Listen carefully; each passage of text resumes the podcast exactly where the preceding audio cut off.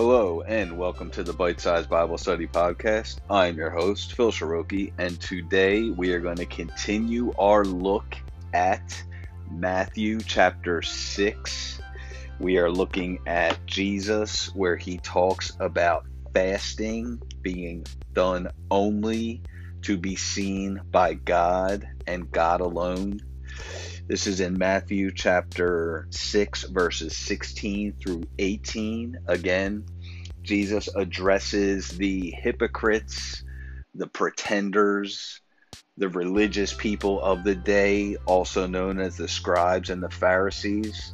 And he commands us that when we fast, when we do anything for God, it's to be seen by Him and Him alone because it is between us and God. So, without any further ado, let's continue our look at the Sermon on the Mount.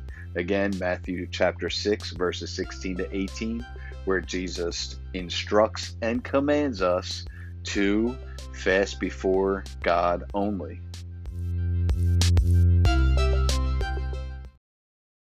All right, now let's flip up to Luke. We're going to look at chapter 18. We're going to look at verses 19 through 14. Or excuse me, 18 verses 9 through 14.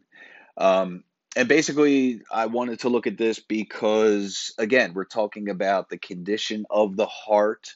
We're talking about genuine um, repentance, genuine fasting versus, you know, just presenting a false image so that other people see what you're doing and think you're something when really you're just being a pretender or a hypocrite. So, this is a parable. This is called the parable of the Pharisee and the tax collector, again, taught by Jesus, Luke chapter 18, verse 9.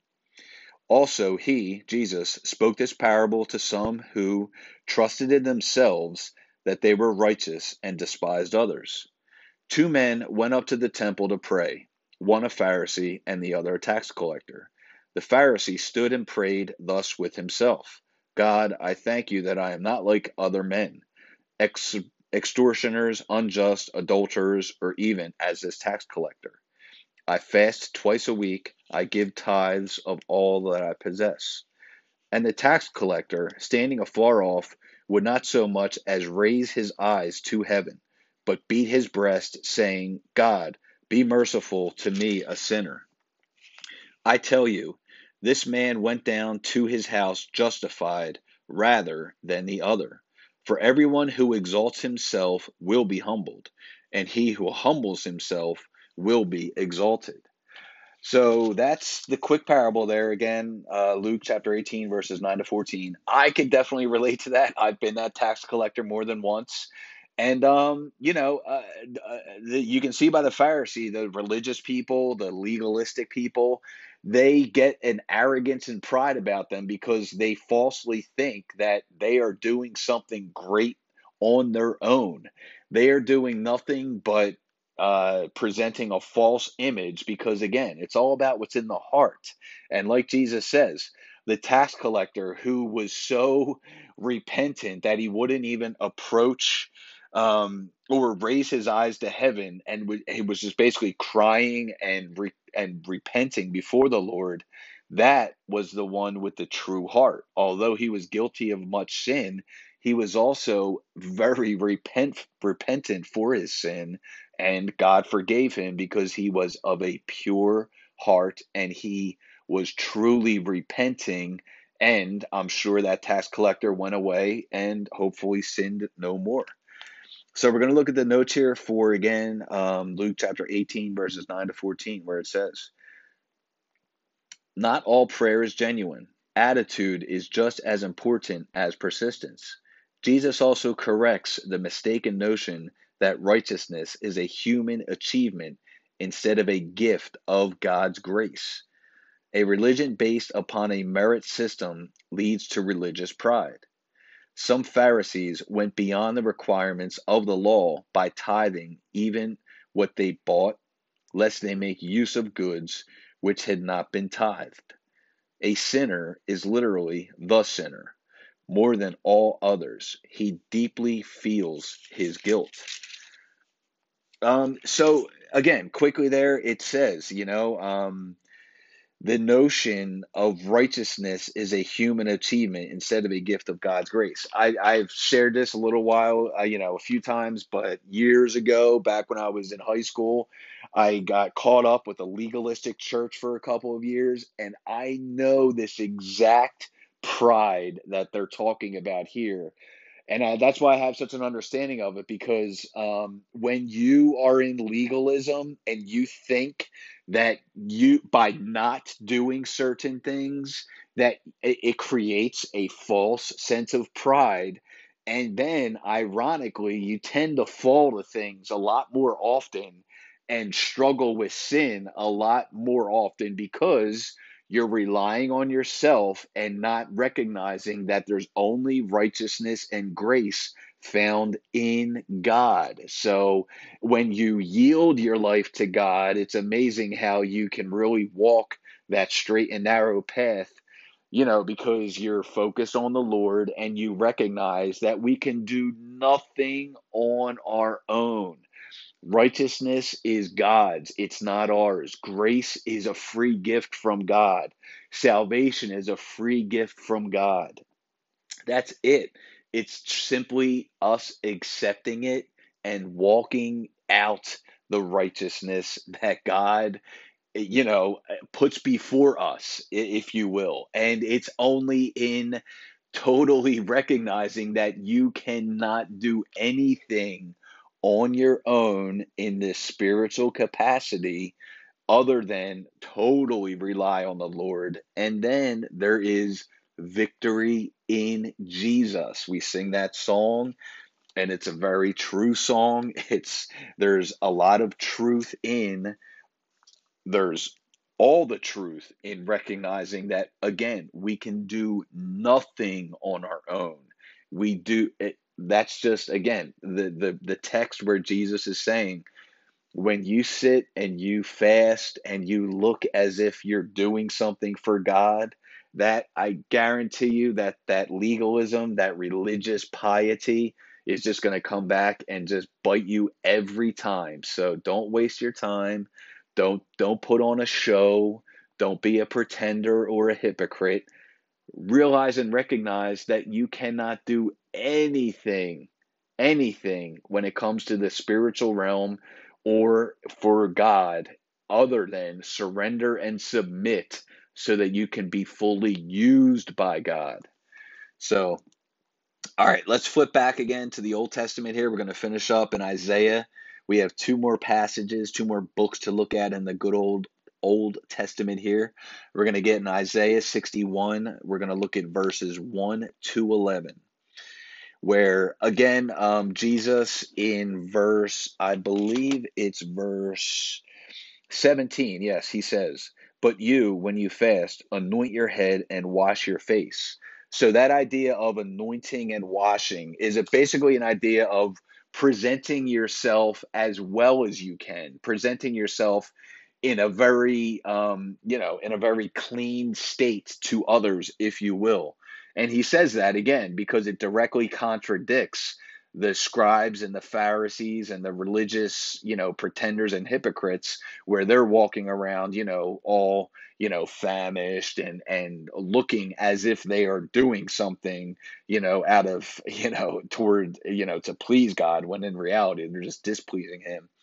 But um when it comes down to it, again, that that idea of anointing, and Jesus says, you know, basically keep your chin up. You know, um, uh, look look as if you're there's nothing going on in your life, and there's no, you know, as if you're not doing anything. Just let it be a secret between the Father and yourself, and the Father will we will reward you openly more so i guess i can take that instead of you know we don't seek out any kind of reward because we know we're unworthy we know we're nothing but dirt and dust anyway. But basically our reward can be just god answering our prayer. That simple that easy and that's pretty much i think what the lord was talking about there. So let's um let's again flip up to the flip back to isaiah chapter 61 we're going to look at verses 1 to 11 where it says again talking about this idea of anointing.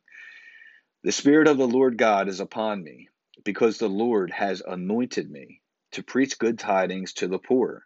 He has sent me to heal the brokenhearted, to proclaim liberty to the captives, and the opening of the prison to those who are bound, to proclaim the acceptable year of the Lord, and the day of vengeance of our God, to comfort all who mourn, to console those who mourn in Zion, to give them beauty for ashes, the oil of joy for mourning the garment of praise for the spirit of heaviness, that they may be called trees of righteousness, the planting of the Lord, that he may be glorified. And they shall rebuild the old ruins, they shall raise up the former desolations, and they shall repair the ruined cities, the desolations of many generations. Strangers shall stand and feed your flocks, and the sons of the foreigner shall be your plowmen and your vine dressers. But you shall be named the priests of the Lord. They shall call you the servants of our God. You shall eat the riches of the Gentiles, and in their glory you shall boast. Instead, you of your shame you shall have double honor, and instead of confusion they shall rejoice in their portion. Therefore, in their land they shall possess double. Everlasting joy shall be theirs. For I, the Lord, love justice. I hate robbery for burnt offering. I will direct their work in truth, and I will make with them an everlasting covenant. Their descendants shall be known among the Gentiles, and their offspring among the people. All who see them shall acknowledge them that they are the posterity whom the Lord has blessed. I will greatly rejoice in the Lord. My soul shall be joyful in my God, for he has clothed me with the garments of salvation. He has covered me with the robe of righteousness.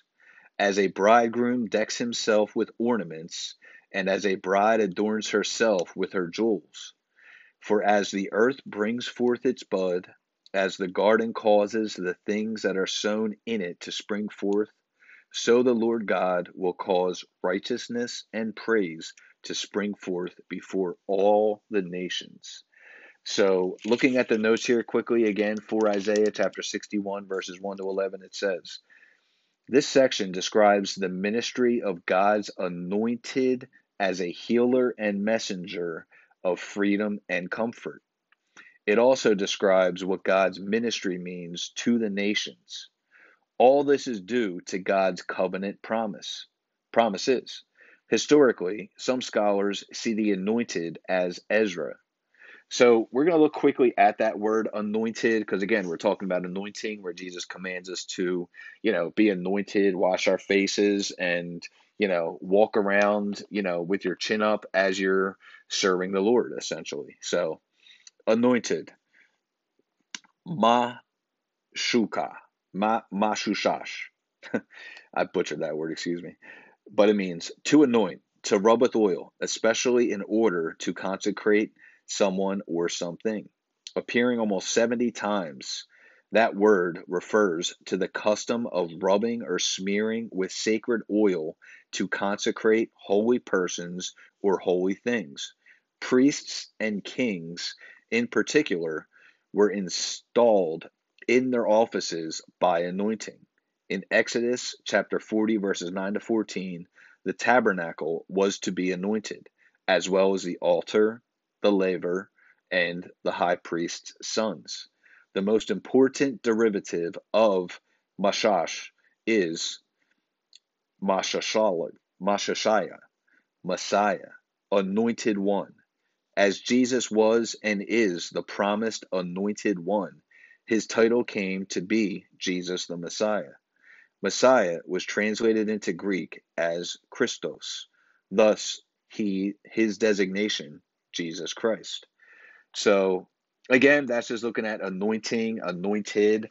Again, it carries obviously a very weighty definition as Jesus being the anointed one, um, Jesus being the Messiah, and then that we get the term Jesus Christ from, you know, again, Messiah was translated into Greek as Christos. thus his designation, Jesus Christ. So, you know, there's power in a name, there's power in words, and um, there's definitely um, a lot of significance to this act, this act of being anointed with oil.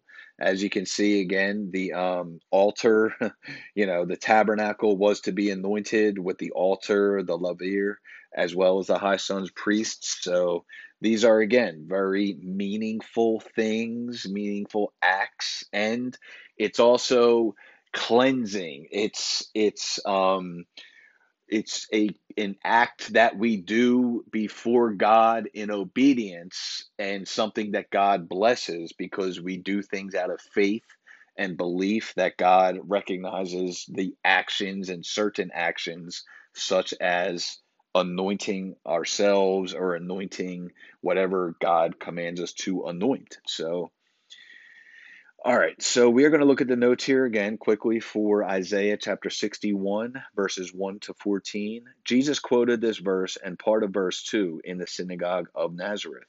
See Luke chapter 4, verses 17 to 20. He affirmed that it depicts the essence of his ministry. It also describes the basic ministry he passed on to his church. The day of vengeance belongs to Christ's second coming. The symbolism here depicts festive joy as part of the Messiah's reign. The spirit of heaviness refers to discouragement. It is to be replaced by an abundant life, the garment of praise. Many see in this text the power of worship filled praise to cast off oppressive works of darkness. Quickly, that note there is great for um, Isaiah 61, verse 3, because I can definitely attest when, you know, when you're going through tests, going through trials, when you're just feeling down, worship the Lord.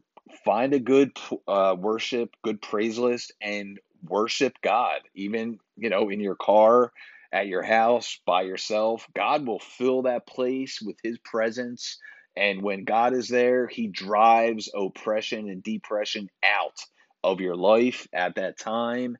Trust me, um, even regardless of the battle you're going through, just press on, press forward. And I love to praise the Lord. And again, find a good playlist, find a good set of songs. I have multiple playlists, but I have one in particular it's so big and has so much variety to it. I listen to it every day, and it is just such a blessing to just praise the Lord and to just get in His presence. And you know, He where you know when when we praise Him, He shows up, and Satan flees. I can really testify to the truth of that. So something very spiritual. Again, just obeying the Lord and recognizing and saying, God, you're welcome here, and he will show up. So, continuing with the notes here Sons of the Foreigner, a continued promise that the Gentiles would honor and serve God's purposes and that God's people would always supply priests for the nations. An unidentified speaker announces the personal benefits of the ministry of the anointed. Righteousness connotes deliverance. So, again, that's Isaiah chapter 61, verses 1 to 11. Um, I wanted to look at that verse in particular and that that um, chapter because um, it directly defines and addresses anointing. And again, that's just something where you know Jesus commands us when we're fasting, for example, or when we're doing anything for Him, to let it be done in secret, let it to be done um, keep it between you and God, and you know, um, walk around as if you know life is normal and things are good. And as we saw with that, with that cool story from in um, again in the book of Daniel, when he um, basically limits his um, diet and his intake and does not partake of the the king's table, if you will, which are symbolic for sin, essentially, which would have been going against their customs and diet, um, they end up in better condition and in a better state than the people that were partaking in that stuff. And in the end, they actually, the people that were partaking, their diet is changed to the diet of Daniel and his friends. And that's very symbolic, a very good picture of what happens when, you know, Um, we recognize the Lord, we honor the Lord in all that we do and, and all of his commandments. And um, we avoid sin and avoid the ways of the world. We typically end up in a better state and condition than most people in the world for a good reason. And that's because, you know, God's ways are um, the best ways, to, to simply put it. And um, there's, you, you will always reap much greater benefits when you sow things of the Lord and honor God than ever straying away or trying to do things on your own. And um, you know that picture there is very, uh, very powerful when I look at that passage of that opening part of Daniel in chapter one, where he does um, basically consciously avoid the sinful things of the world, the sinful things that the king of the world, the evil king basically was um, you know, offering him and he chooses to honor God and again, it was a creative alternative. He didn't disobey the king necessarily because he was under his command, but he just did not fully partake in all the things that the king offered him. And again, they were sinful and he should not have partaken in them and he did not. So, all right, we're going to finish up now here in 2 Samuel chapter 12. We're going to look at verses 15 to 25, where this addresses um, both the death of David's son that he had, that was the offspring of his affair with Bathsheba.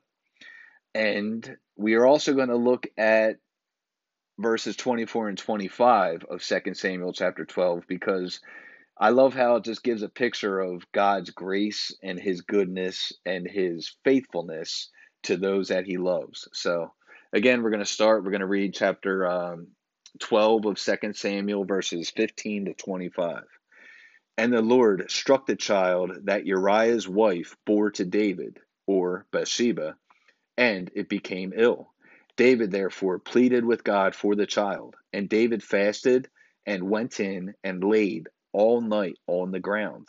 So the elders of his house arose and went to him, and raised him up from the ground. But he would not, nor did he eat food with them. Then on the seventh day it came to pass that the child died. And the servants of David were afraid to tell him that the child was dead. For they said, Indeed, while the child was alive, we spoke to him, and he would not heed our voice.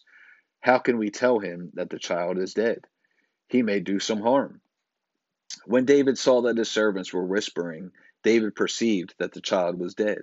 Therefore, David said to his servants, Is the child dead? And they said, He is dead. So David arose from the ground, washed and anointed himself, and changed his clothes and he went into the house of the Lord and worshipped. Then he went to his own house, and when he requested, they set food before him, and he ate. Then his servants said to him, What is this that you have done? You fasted and wept for the child while he was alive, but when the child died, you arose and ate food. And he said, While the child was alive, I fasted and wept, for I said, who can tell whether the Lord will be gracious to me that the child may live? But now he is dead. Why should I fast?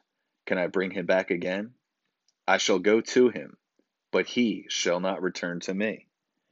So interesting passage there. Uh, but let's finish up. Uh, that's just that's titled "The Death of David's Son." Again, that's the child that he sat, had with Bathsheba you know, take note. It says the child he had with Uriah's wife in in this particular passage, and the, because the the Lord is driving home the fact that that was you know a very you know look david unfortunately one of his best known encounters is the whole david and bathsheba thing and um you know he's that's a that's a blight on his life and his ministry and his character and who he was. Some people that's all they know him for. And you know, we know David as a great king, as a great man, as a great leader who made a mistake.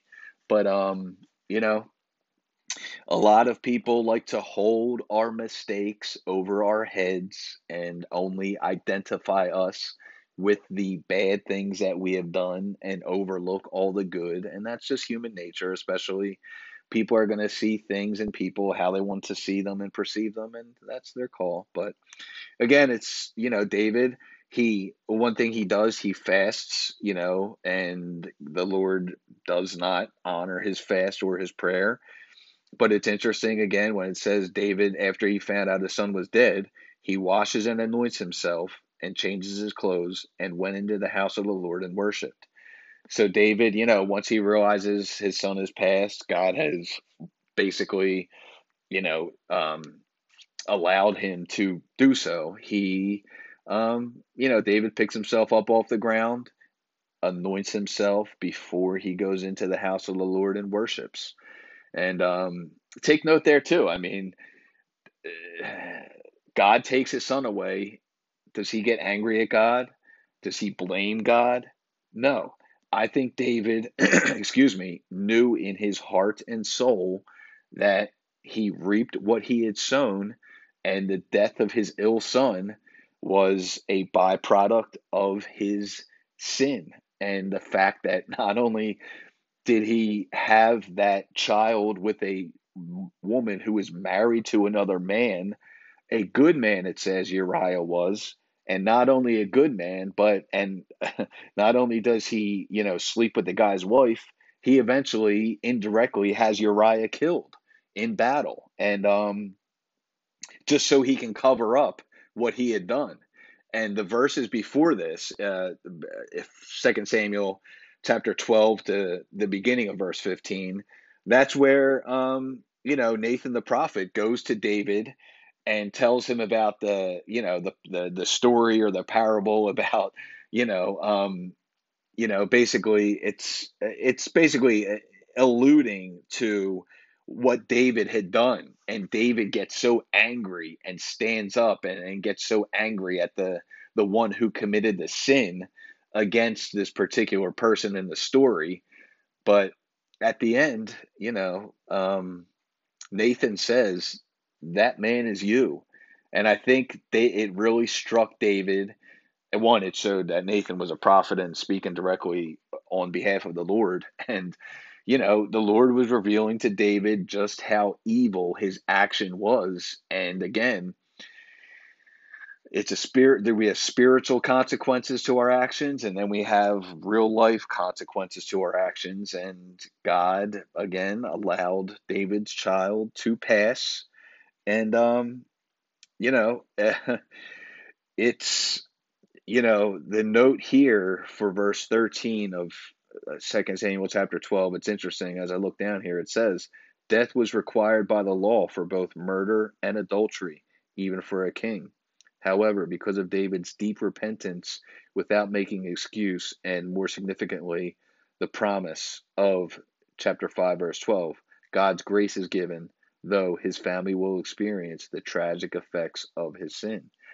And as you can see, he does, you know, he murdered and uh, he was an adulterer. And, um, you know, part of that re- repercussion was, again, his son dying that he had with Bathsheba. But looking at verses 24 and 25 quickly, after David, you know, goes in and after he says, you know, um, he's eating, his servants are kind of asking him, you know, what's up with this? It's kind of the opposite of what we would expect. Then he says, his he is dead. Why should I fast? Can I bring him back? I shall not go to him, but he shall I, I can go to him, but he shall not return to me. That's an interesting um, passage there, actually, where David makes that note and it's noted a lot, um, where it basically confirms that people don't, once they pass, they pass. They don't come back. These evil spirits that are on, you know, these paranormal encounters people have, people thinking there's hauntings of certain people or ghosts or whatever they want to call them. I do believe there's a lot of evil entities and spirits in the world that sometimes do manifest themselves, but Make no mistake about it. Once you pass over, you're you're not coming back. You're in one of two places. You're either waiting to be judged in the heart of the earth in Sheol, or you are alive with Christ in heaven. That's it. So if you think you're gonna, you know, um, uh, become a ghost or something when you die and haunt people or something to that effect, again, there are very real spiritual entities that I do believe roam this earth and do manifest themselves at times. Um, with the use of, for example, Ouija boards. I mean, you talk that directly opens a door to the spiritual realm. I've seen some incredibly terrifying footage of people using those Ouija boards, opening themselves up to spirits and either having those spirits be loosed in their presence or actually possessing them right there on the spot and having them do things that are very evil. And, um, but it's an interesting note here again where David says, I shall not go to him, I shall go to him, but he shall not return to me. Meaning, basically, he's gone and that's it. Um, so let's look at 2 Samuel chapter 12, verses 24 and 25. Then David comforted Bathsheba, his wife, because now he has taken Bathsheba as Uriah is now dead. She's a widow, unfortunately. So David marries her as well and takes him on as a takes her on as a wife, and went into her and lay with her. So she bore a son, and he called his name Solomon. Now the Lord loved him, and he sent word by the hand of Nathan the prophet. So he called his name Jedediah because of the Lord. Um, again, I just love that verse because it shows God's redemption. You know, he is displeased with the child that was the offspring of their adulterous and then turns out to be murderous beginning of their relationship. But their next child is birthed, and he's King Solomon. And Solomon was loved by the Lord. Solomon considered to be one of the wisest men to have ever lived. He was the richest man to have ever have lived, accumulating a fortune of over what would be worth tr- three trillion dollars today, which is just unfathomable wealth. Um, and uh, again, when you read the story of Solomon, you see he had a good heart.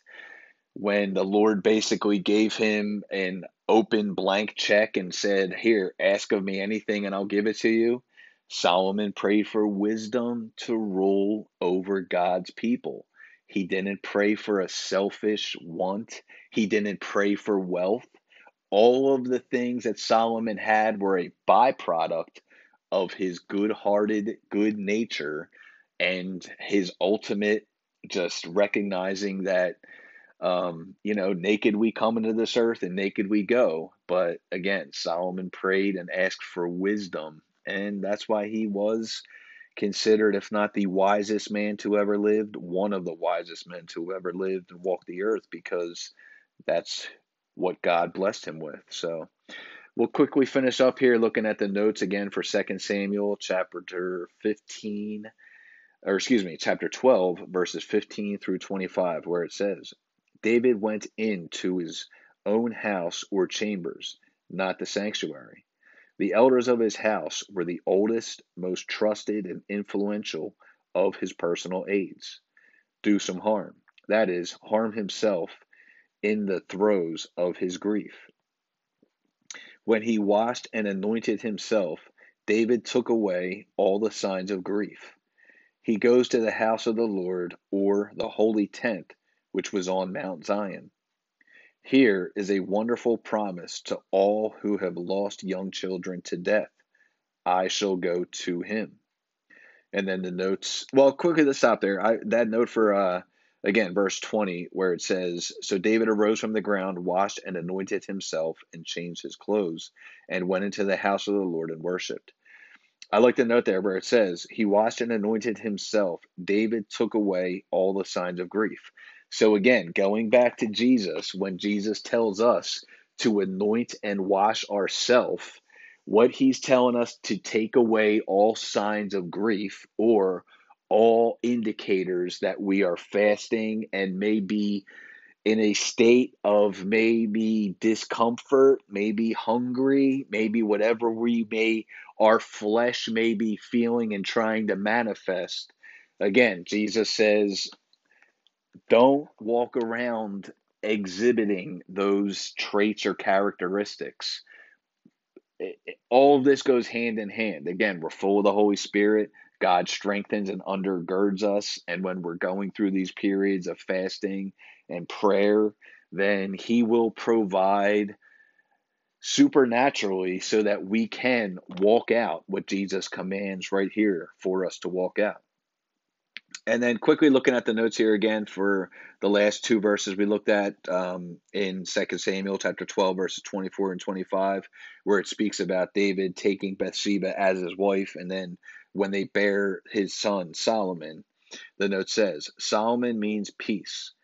Through Nathan, God sends the name Jedediah, which means loved by the Lord, as a testimony to the continuing grace of God. So, again, I mean, that's just a look at God's grace, His redemption, how He treats us with mercy, with tenderness, with kindness. The same things that we're commanded to, you know, exhibit to our fellow person, fellow human beings through the grace and the indwelling and the filling of the Holy Spirit that they're the it's they're the same exact characteristics of God himself and what a mighty great God we serve you know um so all right that's going to conclude our look at again this section of the sermon on the mount Matthew chapter 6 verses 16 to 18 where Jesus tells us instructs us commands us to fast only to be seen by God and God alone. So, God bless and have a great day.